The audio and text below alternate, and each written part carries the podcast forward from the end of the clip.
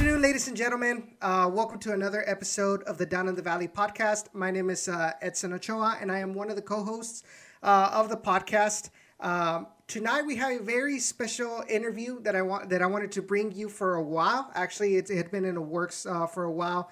Uh, it's just that uh, recently it just it just was the perfect time to go ahead and, and bring him on. And we're talking about that we're have to, tonight none other than Rafael Amaya the uh, RGVFC Academy Director. Uh, Coach Amaya, how, how, have you been? Doing well. Really, really appreciate uh, for bringing us to the show. Excited to for for you know for you guys for everything you guys do, and obviously for fans and and the people from the valley to really know what the academy is about and what we have. And there's lots of talent here that we can promote as as we will hear through the program. And I really appreciate the time.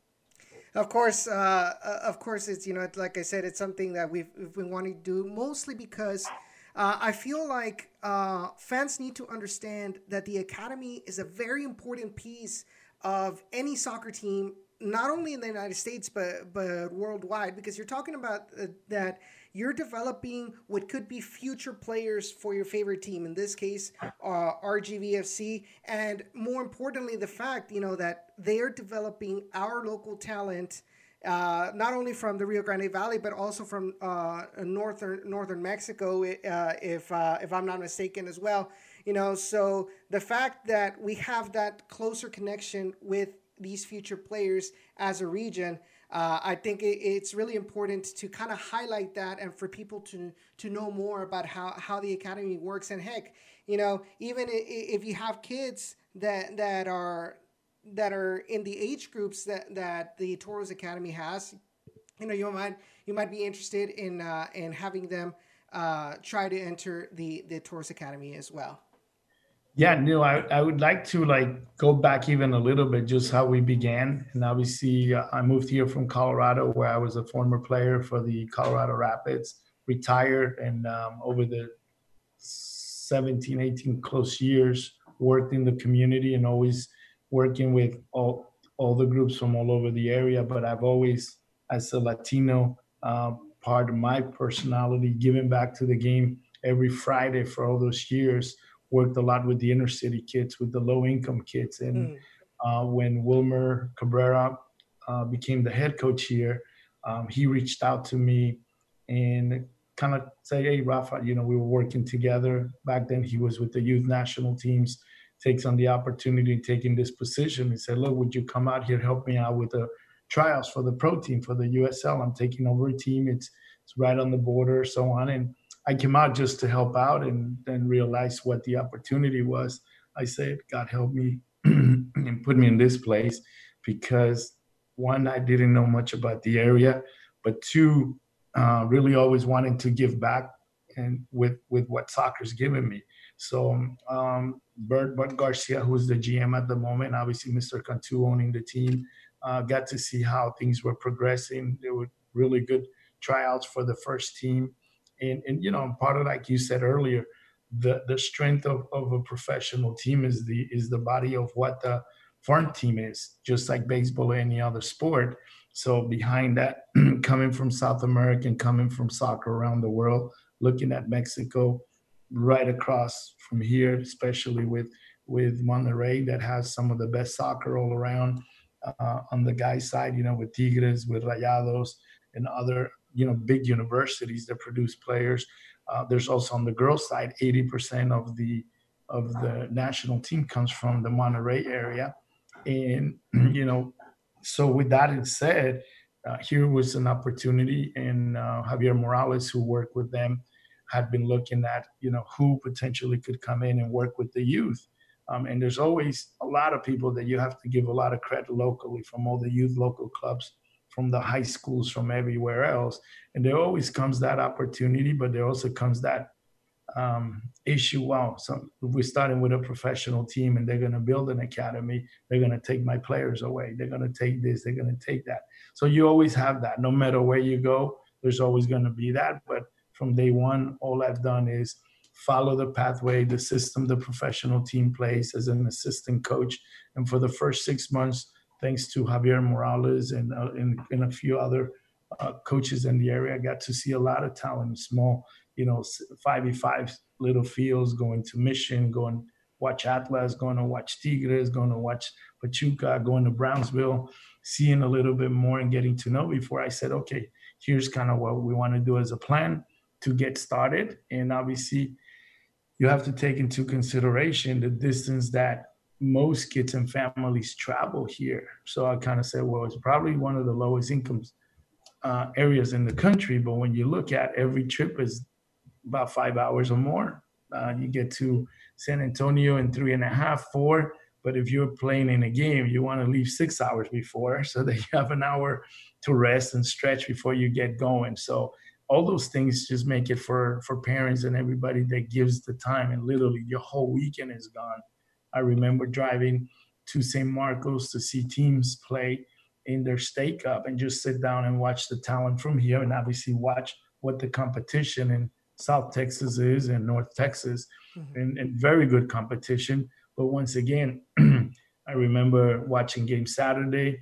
I was there with the first team playing San Antonio. I stayed to watch games on Sunday from the youth. And so all the local clubs in San Antonio, Austin, in, in that state cup.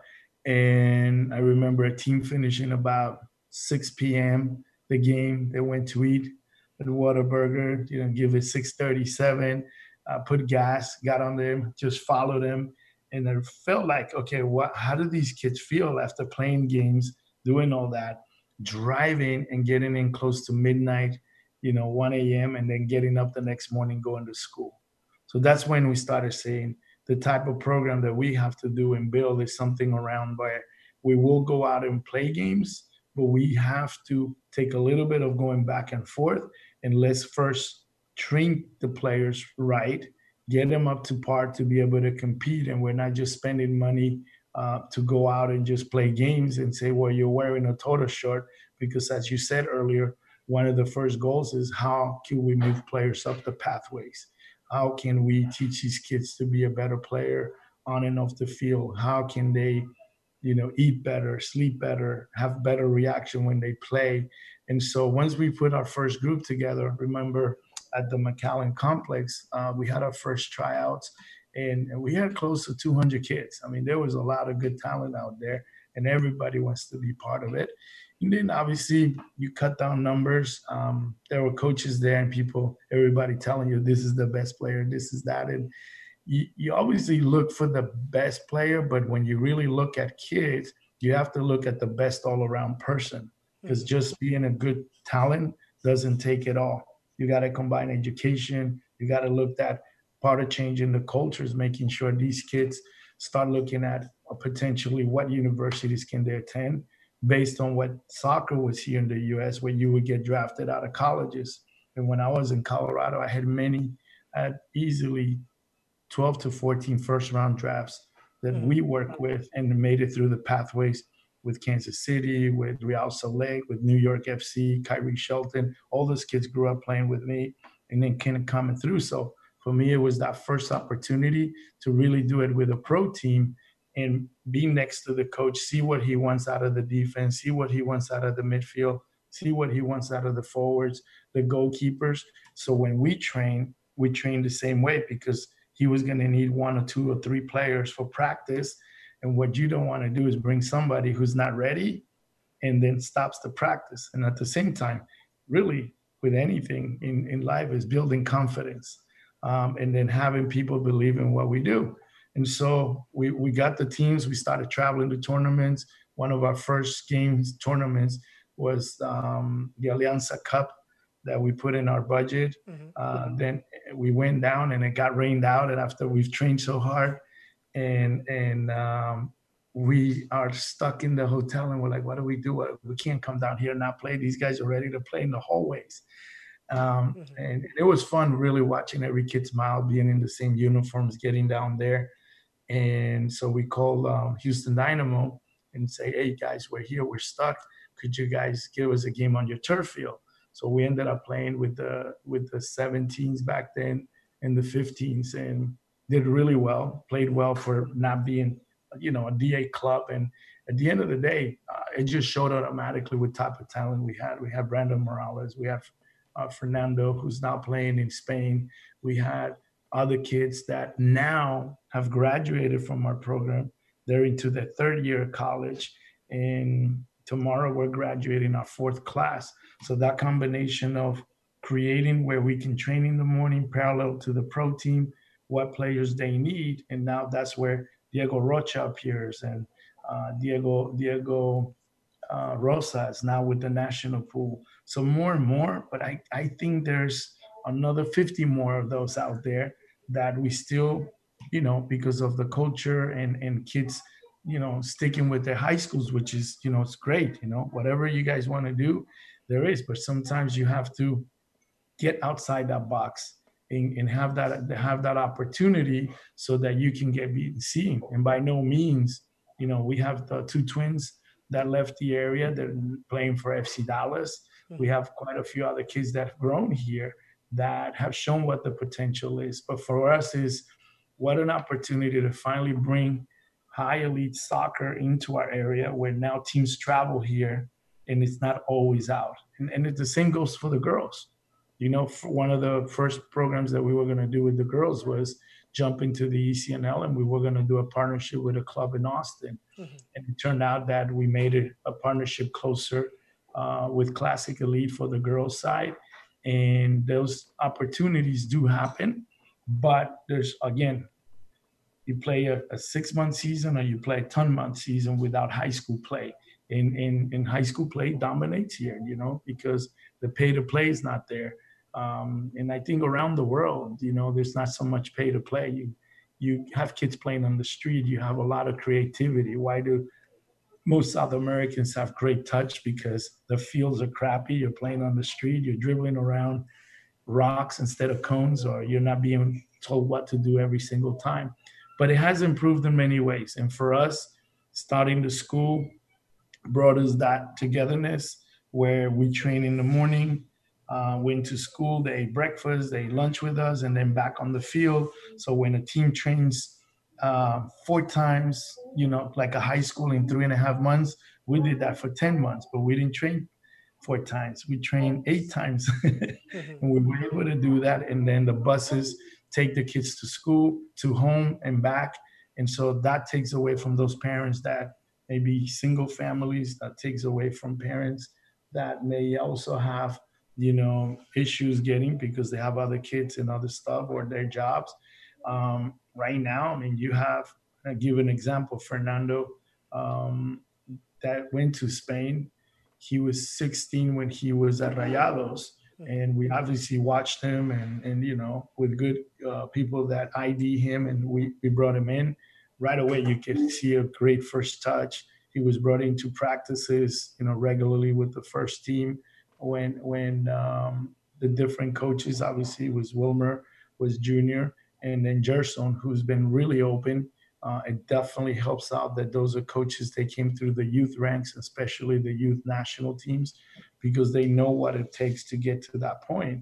Um, and then Fernando says, "Well, I don't know because I've done I haven't done well academically." So say, "Well, let's get together. Let's see what your grades are." Got with their parents and said, "Look, here's the plan." So there's a team plan, but there's also the personal development plan for each player that, you know, I would say 80 to 100% of the time you can work on the line side to side. Mm-hmm. But if the kids' grades go down, we do not let them play.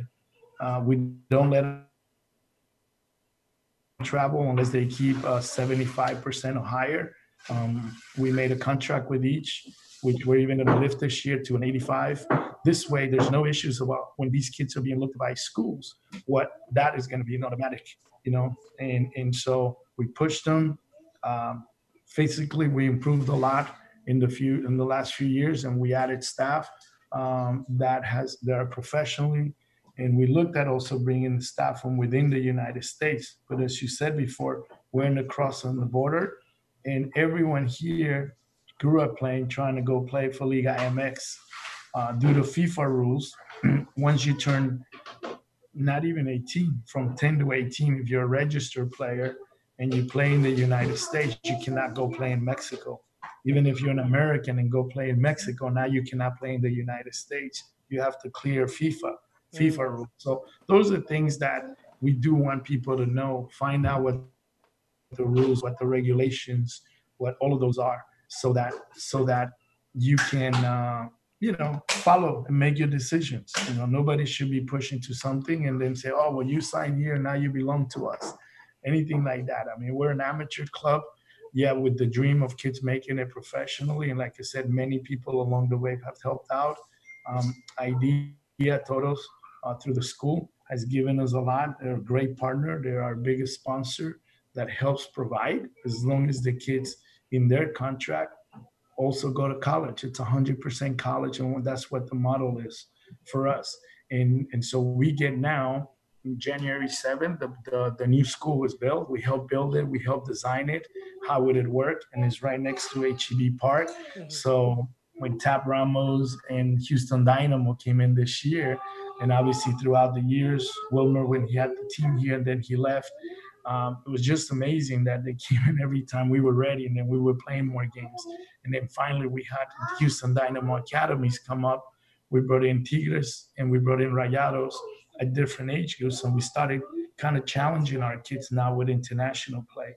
Mm-hmm. There's always going to be cost and there's always going to be things that, you know, we want to provide for more. Um, fields has always been a little bit an issue as much as we have some beautiful fields they take care of them a lot, so you can't step on them. So you have to move around, and you know, not complaining. You're just saying that everything may look perfect, but it's not perfect. Um, and and at the end of the day, uh, we make the best. Our coaches make great decisions. Uh, we have a conditioning coach that came from Tigres, who's won the U17, U20, U22 national championship, won Dallas Cup. Uh, Reynaldo, also the head director and the technical director with curriculum, bringing everything. Uh, when I uh, met him and watched him work for two weeks, I actually went to see Tote Castañeda, who was a former teammate of mine with Atlas. And so, looking at overall, what would be one of the best situations for us here in the Valley? So, for, first of all, you know, kind of, uh, can you explain what your your role as the RGVFC uh, Academy Director dictates? Yeah, as a director, obviously um, making sure that our leagues and that we're in, co- in compliance uh, with regulations, um, part of our leagues, make sure that uh, the director, um, in my position, obviously we had to take a course for the director's course on the U.S. national team, which is um, a lot of travel to Europe, a lot of travel within the United States to see other academies, a lot of leadership, a lot of classes in there uh, along of, of coaching and being able to work uh, building better curriculum, building um, more innovative areas, and, and really getting to know how U.S. soccer wants in order to see the talent. How can we train them to keep them at the level? And obviously, with those having the pathways with RGV and having the opportunity to train with the academy, go train with the pro, and then back in the afternoon with the academy, well, I have been able to have many, many hours around the kids and be able to help in that personal player development, um, making sure that our staff is always, you know, ready and organized. And then obviously in all ages, they've done a great job. Part of the development of the RGV for us is not just the player, but the coaching the grassroots, which is still growing and there's a lot of talent. And then also now bringing in the, the US licensing, which we brought in already three grassroots. We will be having the, the D license. And then we also are, once we finish the D license in September, it was supposed to be already um, sometime in February, but because of the virus and everything got delayed, uh, we already have uh, coaches from La Liga Brasa out of Brownsville that have come to us, uh, Roma. So we really expanded and we're just really helping the development around the valley.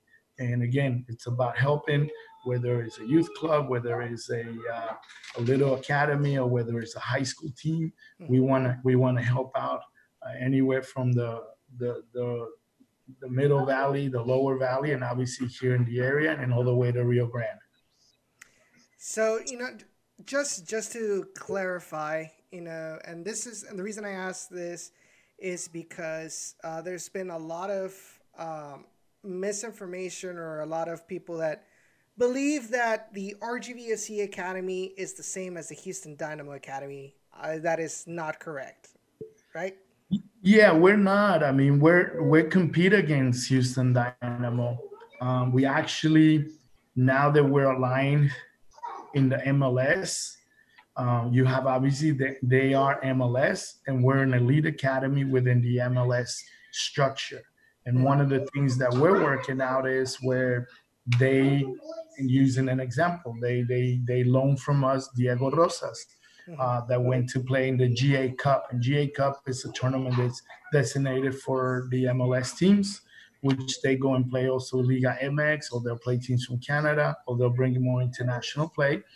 And they asked us for Diego, and we obviously loan him so he can go. And we're not here to hold any kid from not moving to a better situation. We just want to make sure the kids are ready academically, or if they're leaving their families, um, there's more talent. We've, we've got tons of calls from Kansas City, from Colorado, from you know now Austin FC, and so no, we we we do communicate with them. We're not completely tied in. Um, we help out the first team, but at the end of the day, RGV Academy, with the help of Mr. Cantu and facilities, we have our own nonprofit organization, follow rules, protocols, um, within within the U.S. Mm-hmm. And we and, and, and you know we just provide something for the kids that that is at an elite level here locally and for the valley.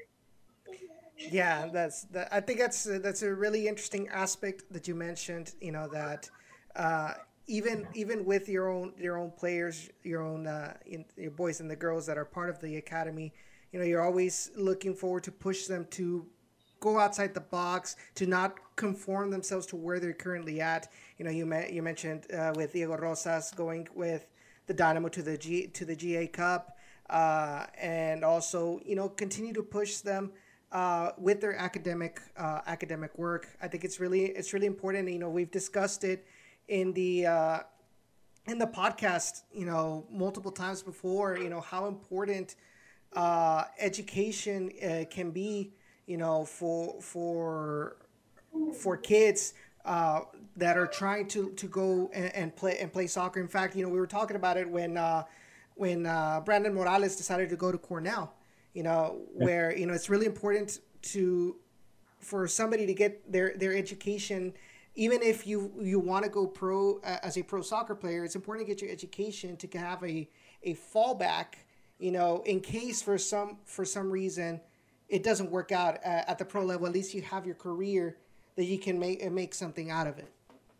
Yeah, I mean, Brando is one of those special cases, just like Fernando, who had also quite a few opportunities. I mean, we have uh, Dylan, who's at Air Force, you know, all Division One players, and at the end of the day, I tell them, you know, there's Division Ones that are very high in the in the elite level of play, but in the academics. I mean, there's obviously different levels, but your academics and your diploma, whether you play Division One, Division Two, Division Three, and Brandon's dream is to play professionally. By no means because he's going to Cornell, he's not keeping that dream. You know, Correct. most places around the world or countries, if you're at 17 by 20, you haven't made it to the first team. Most people look to the next player because there's more and more. And there's a lot of agents and there's a lot of that and you know really following and knowing that we um, we including myself came here to get an education and still be able to do what we love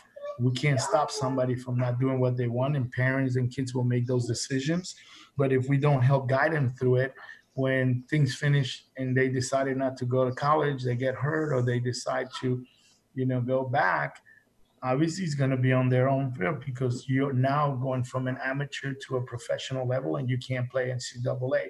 So most of the players that have done well have played minimum two years college, maybe your third year, and after that you've taken enough credits to kind of by your fourth year when you finish your junior year, you can jump in into the draft or you can jump in with one of the pro teams because now every college player that plays could be part of that of that of that draft.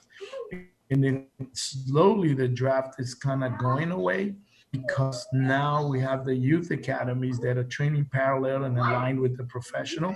Today, there's about 250 homegrown players throughout the country.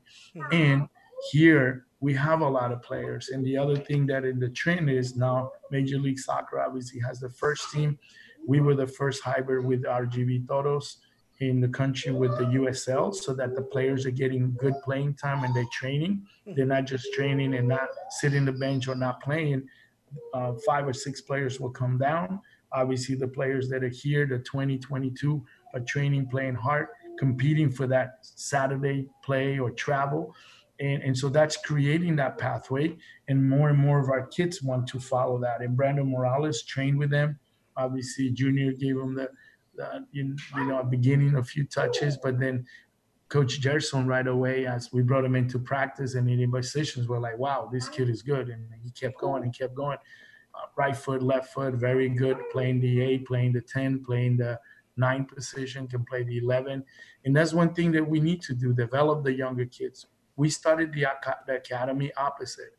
You usually go from U12s and build up, but we, I personally knew that we only had one chance to show what we had in order to compete. And We went to IMG, uh, played against the U.S. national team, which we lost. Played against Tottenham from England, which we lost.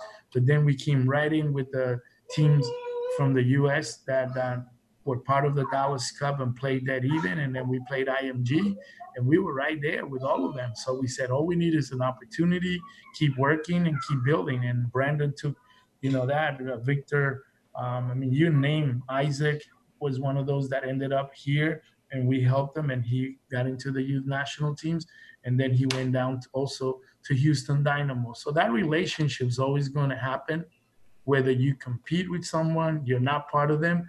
The communication for the good of the game and for the good of the kids from the valley, it's creating those pathways. Definitely.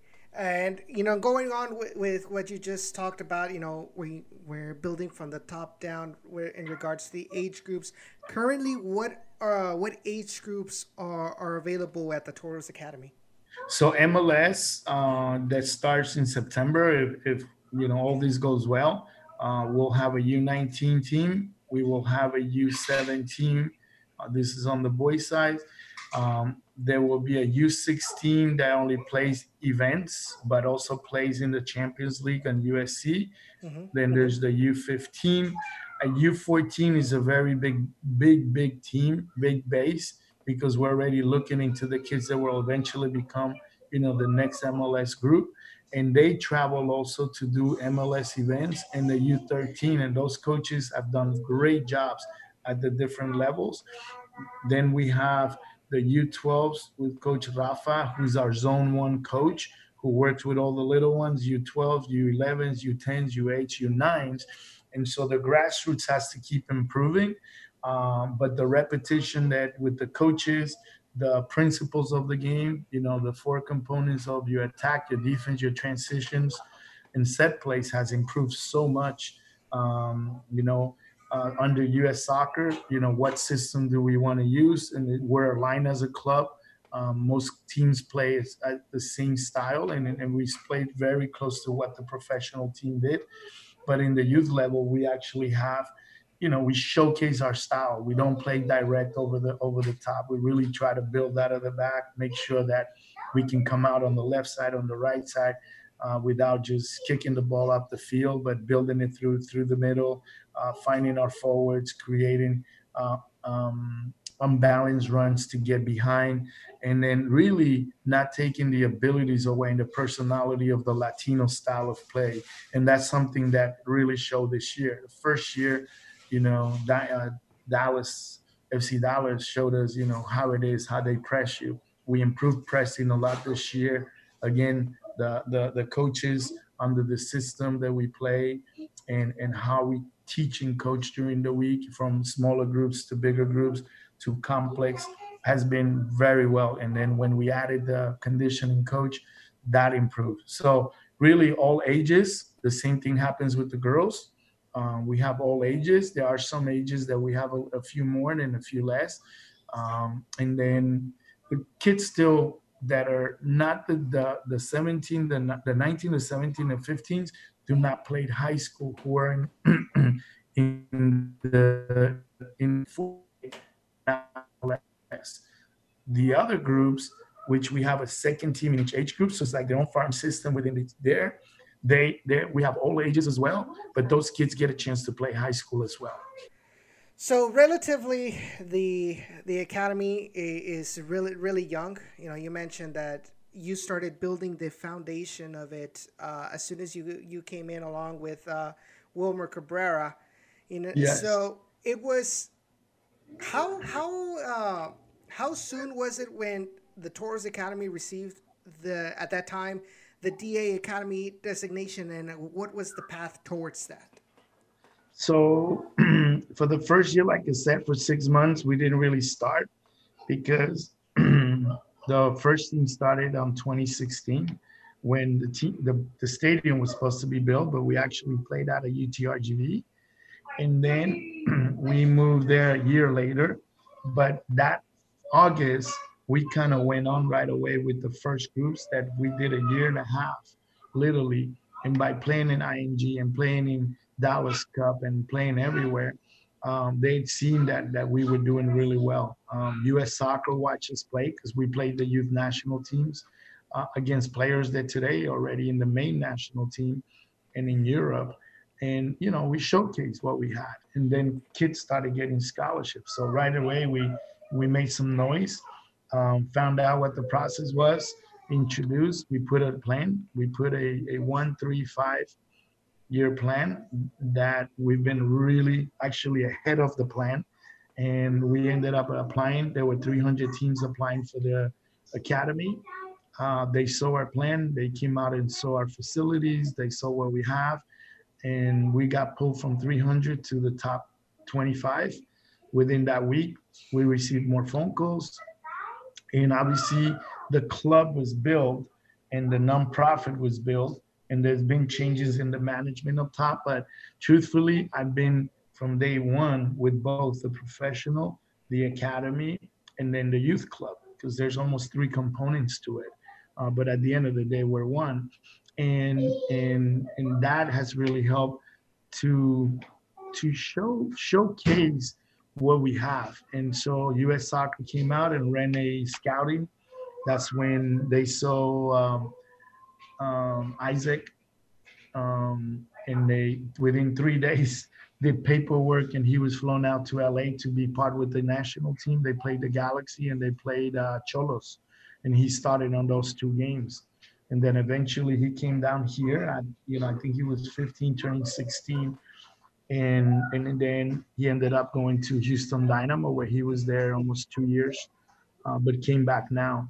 Um, and, and, and even then, I gave credit to those high school coaches and everybody who was his coach because by no means we had the kid with us. Um, Brandon Morales did really well in Dallas Cup and in those tournaments. So does Fernando, really everyone. And that's what opened up the opportunity. Um, we were given um, a phone call again by US Soccer, and I remember a lot. It was December um, 2018 and they basically said 2017 they said look we realized after looking after everything and the pathways that you guys have that you're a big candidate what are you guys in for it so sat down with our board and laid it out and everybody was in it and we were first year and we had to play the schedule they gave us we didn't have a chance to really we had to jump i mean literally it's like a train running and we had to get on it. It's been a great ride, a great experience, not only for the kids, but for myself and for our staff. And, and I mean, what's coming, it's even unbelievable now also being part of the MLS because we'll see more teams in the area visiting. And now, you know, moving moving forward, uh, you get the uh, the sudden announcement that uh, U.S. U.S. Uh, Soccer has terminated uh, the DA the DA academies for both uh, the boys and the girls. What were some of the what were the reactions of the organization in general uh, from that announcement?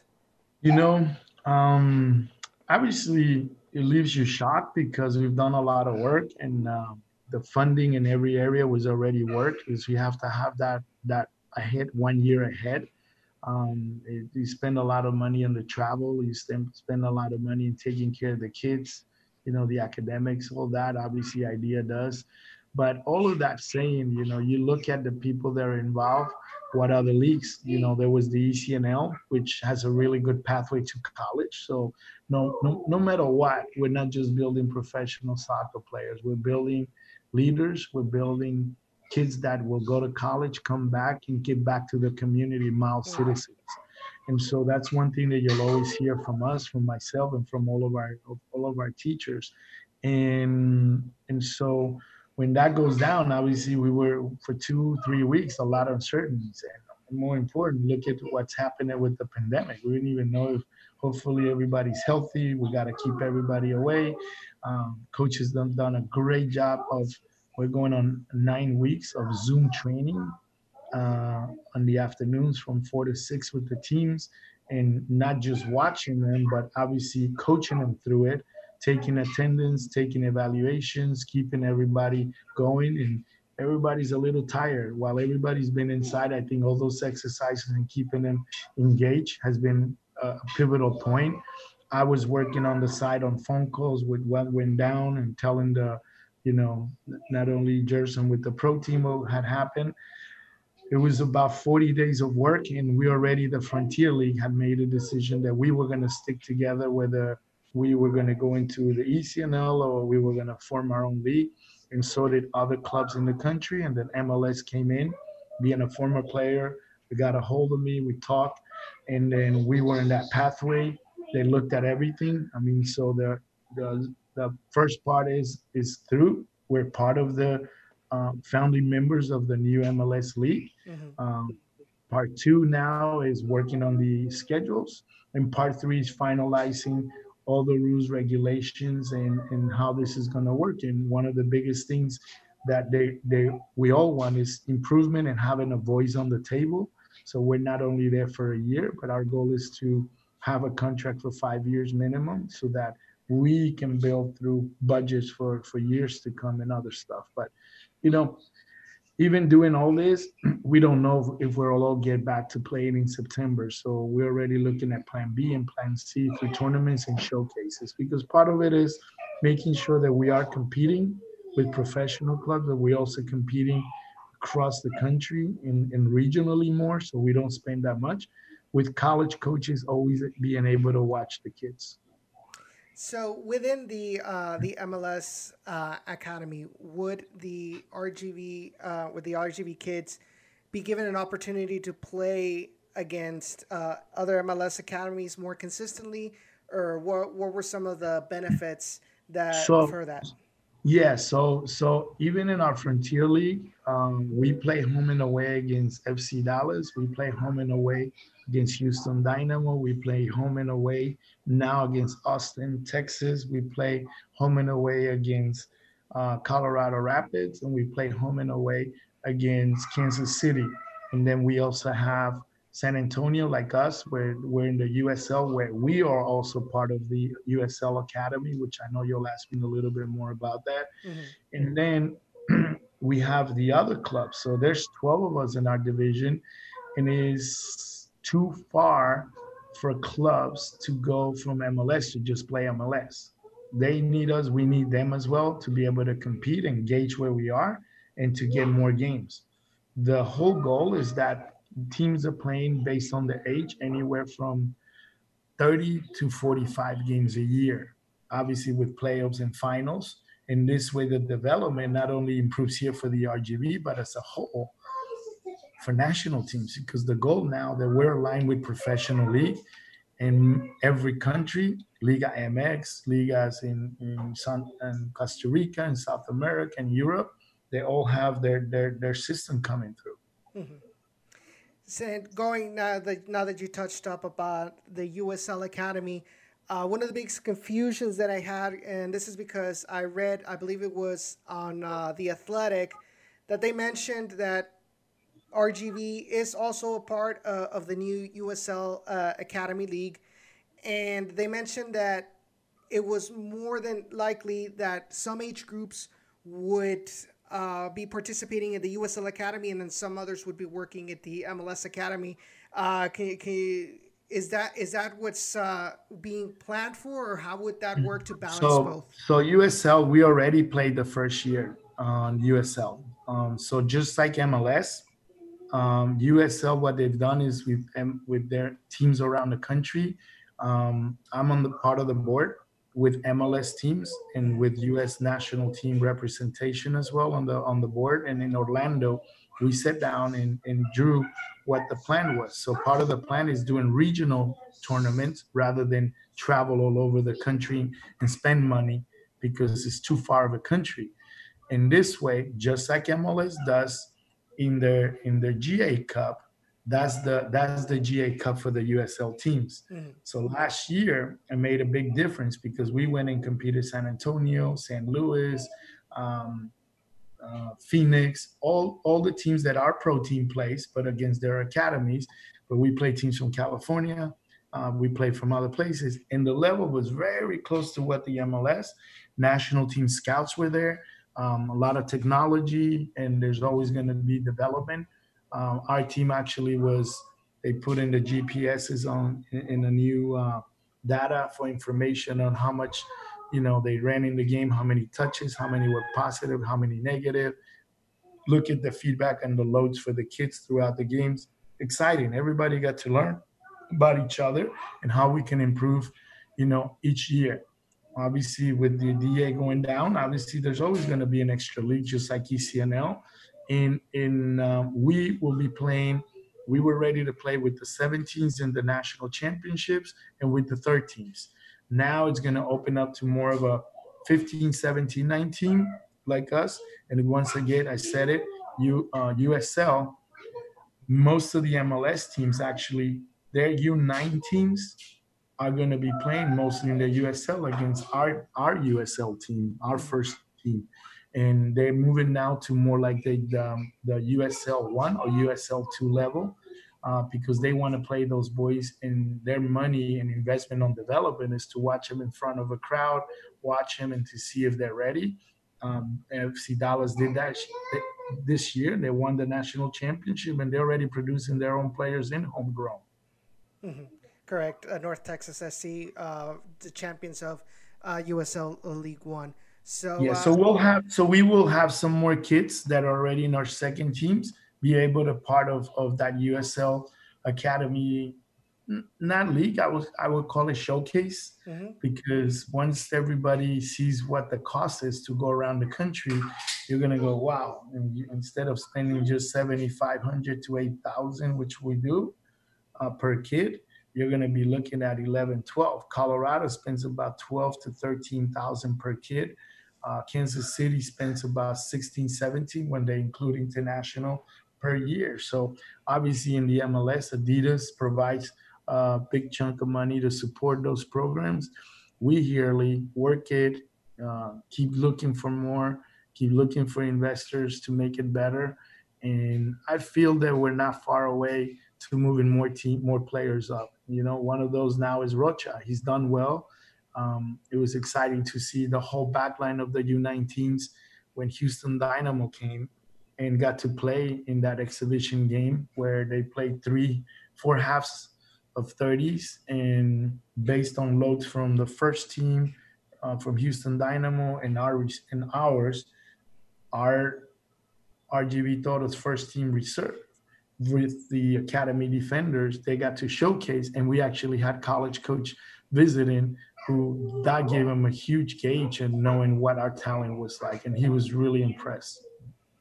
Yeah i think that was one of the observations that you know that i had uh, from that match uh, between the toros and the houston dynamo was how how composed uh, that back that young back line looked against uh, players like tommy mcnamara you know an mls veteran and, and other and other players in the Houston Dynamo that have had their years, you know, in, MLS, but aren't necessarily first teamers. So I think that, that that's just uh, kudos to all of those, you know, like you mentioned, that helped one way or another with the development uh, of these kids uh, to, towards where, where they're at right now. And obviously, as well, you know, all of your efforts to make sure that, you know, that this uh, short term and long term plans are into fruition, go into fruition as smoothly as possible. You got to give a lot of thank you to to to Gerson, who's given the opportunity to kids to come in and, you know, without believing in them and let them make mistakes and learn from them, and then even pushing them at training and then being able to come and almost play as close to someone who's done their four years at Stanford, like Nico, who was a national champion. I'm very close with the head coach from Stanford, and we worked in Colorado together for years. Uh, and see kids that played at Clemson and Virginia, and now our kids are coming and they're right there, you know. And, but you only get better by by being by being pushed. You only get better.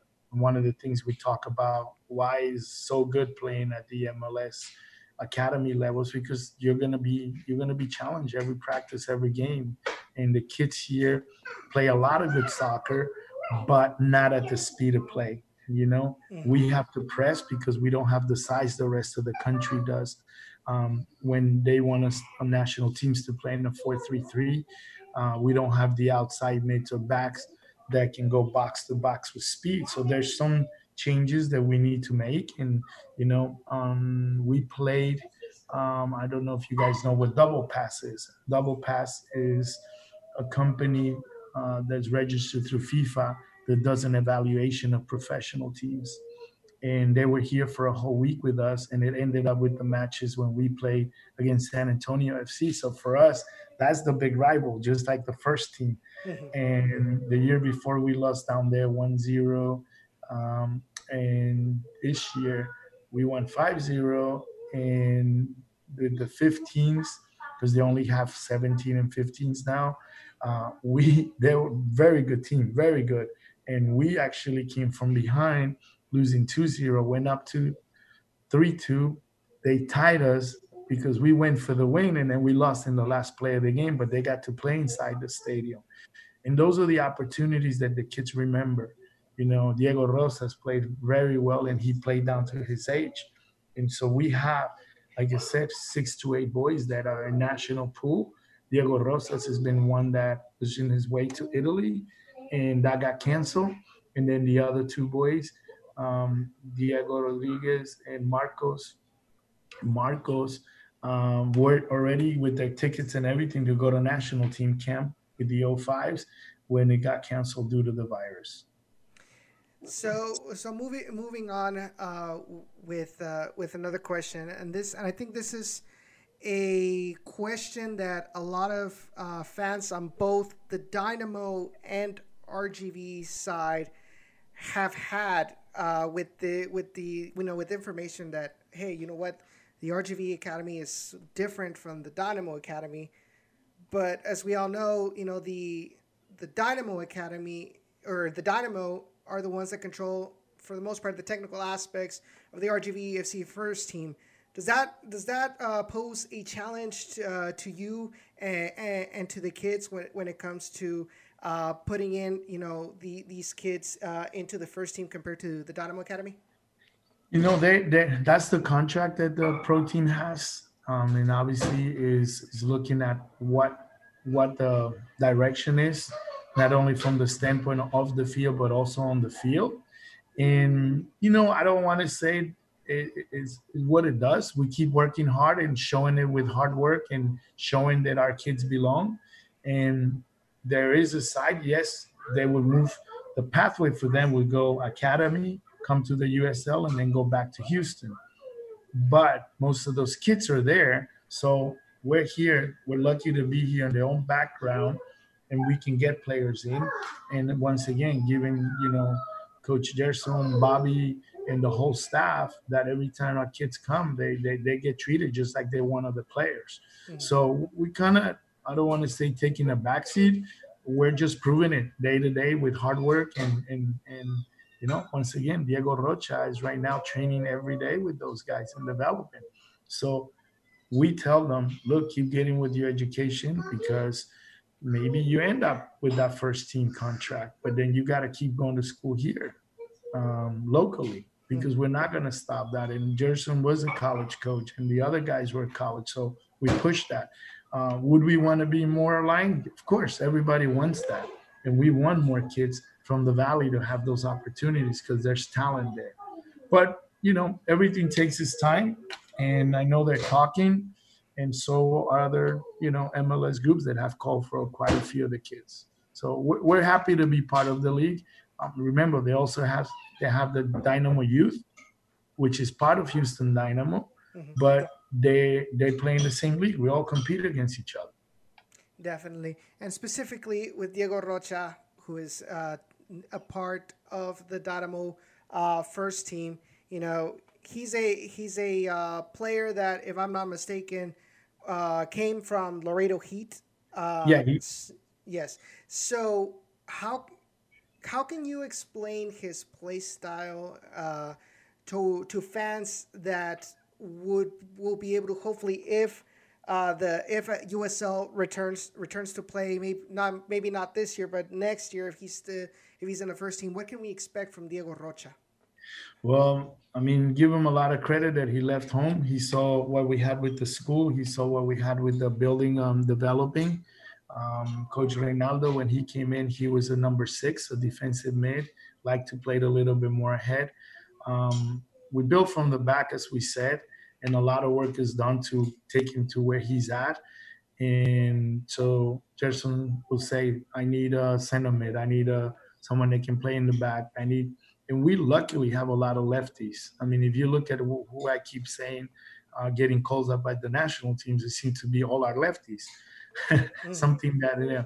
But finding a center left back that can play out of the back is very hard, and not only here, but in the whole country. There's about five or six that are that. So um, he's been seen by Philadelphia. He's been seen by other clubs, and he just happens to be in the right place at the right time. Um, there's a lot of things he needs to work on his strength and his mental side of the game, and, and, and we push him that his academics have to be better every day. Um, he's a great kid. One of the, the his strength is his vision and passing through lines, you know, finding feet, and he can hit a very good diagonal ball. Uh, but understanding his his both strengths and weaknesses. Uh, the air game, you know, when you get to the to the air game, he's going to be pushing and playing against 25, 26 year olds, and then other teams are going to play against someone his age. They're coming at them just like we did when we played the Galaxy the first game of the season. So um, exciting because that opportunity has come earlier than people expected and exciting because he's opened doors for other guys and local kids to have that opportunity. Um, we meet the teams from Laredo at times at Roma, or we've gone there and played, or they've come here and played. Uh, we actually also play uh, Texas A&M International here with our academies, and they we get to see them, and then the pro coaches get to see players from those colleges as well. It's an all-around work. It's a team effort, but once again, giving a lot of credit to the front group that allows us to do be part of that.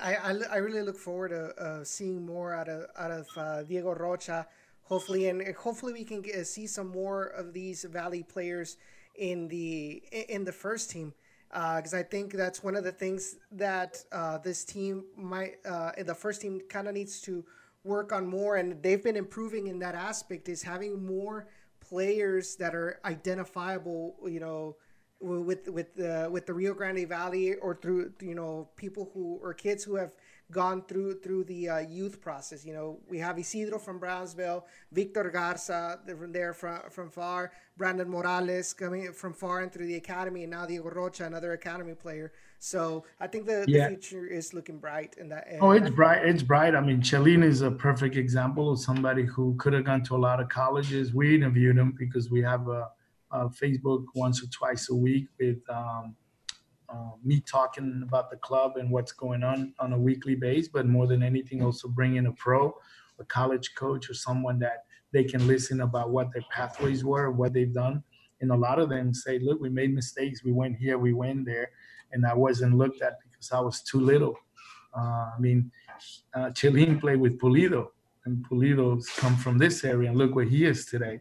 Mm-hmm. and then those are some of the things that that people need to recognize and i think that when we went and we applied to us soccer bus being part of this is i knew that the profile of player that's here is needed because it's a creative player but there's also a lot of things that in life we need to be able to jump and, and not be in a comfortable zone because that's when you get challenged. When you're comfortable, you get comfortable playing with your group.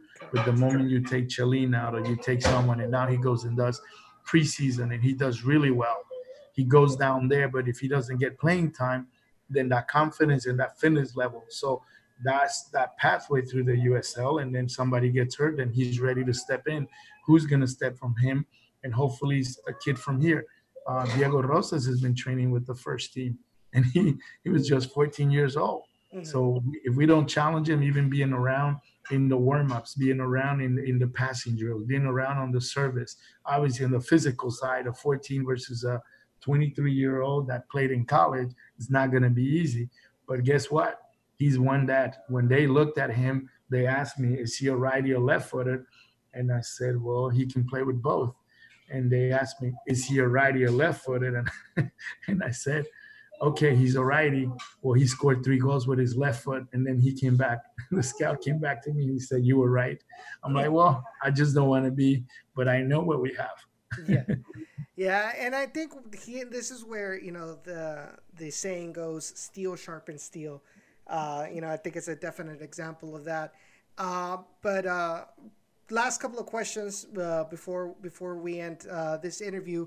Uh, so first of all, is how can fans follow what's going on with the academy, and what can we as media, both mainstream like you know your your local news stations, as well as us uh, fan created uh, media, do to help promote the academy? So definitely, we we have our own website with RGV Toros FC, and we also have the Facebook, and you can follow, and we'll put all our schedules and updates. Obviously, with the situation with the virus and the CDC, until we're not allowed to get back on fields, we're holding Zoom training sessions. Um, that, uh, for example, we're giving off this weekend because of the holiday and just finishing school. But next week on the 26th, 27th, and 28th, from 2.30 to 3.30, you can sign up through our website and then you'll be given a code to get in through our Zoom um, classes. So you can follow some of the trainings that the coaches and the teams are doing. Tryouts, if, if it's allowed to get back, everything with distance. Um, you can go and register. We're looking at doing that on, on the following Saturday, the 30th um, 29th and 30th, um, and just giving opportunity to players who do not play with us. And this way, we give everybody a chance. And once we can get back out, we hope that by the beginning of June, we're able to see more. But following the stories in each kid and how they're doing and where they're going to college, also through the IDEA Toros on Facebook um, with the IDEA Toros um, school. They have a lot of stories on the kids. And then with the social media, we'll get our social media to make sure that we kind of stay in touch with you guys and be able to give you more and how our kids are doing, both on the boys and the girls. And remember that we hosted here uh, two years ago the World Cup qualifiers. Our kids got to play against Jamaica and got to do a lot of stuff, and they were both kids and they were involved in the whole process. And this year there was the Olympic qualifiers, and then Mexico was here and so they got to see the talent and they got to see our facilities and they all want to come back. So those are those are huge points you know? The only thing is that we do want to give back in the community. Is there's anything that we can get out coaching education we'll announce it so people can take advantage. Um, and then just really become a team together in a city that again we want we're proud. We're proud to be Toros we're proud to represent the colors represent the valley in all areas. And we also proud of every team that, whether they play for us or not, we want to support them as well because that's what this is. Definitely. And uh, the final question, you know, is how can kid, how can the kids of, of the Rio Grande Valley and and the general vicinity uh, of of the RGV uh, join join the academy as far as cost, uh, what kind of tryouts, when things uh, come back to normal hopefully soon? And what are their expectations uh, outside of the academic uh, expectations that you did touch upon before? Yeah, no, so so we have grassroots. We have a smaller programs for the we call it academy, uh, the junior academies. They're involved. It's it's more like a recreational training um, and then they get to play on the weekends once they're able to come back. Uh, we now have the facilities there with HEB, and then we have the facilities at the school. Uh, we're also in in um, in Harlingen, and then we're in Brownsville as well. We have some clubs that we work with, and so you can look at the closest area where you're. At. Uh, we treat it expensive.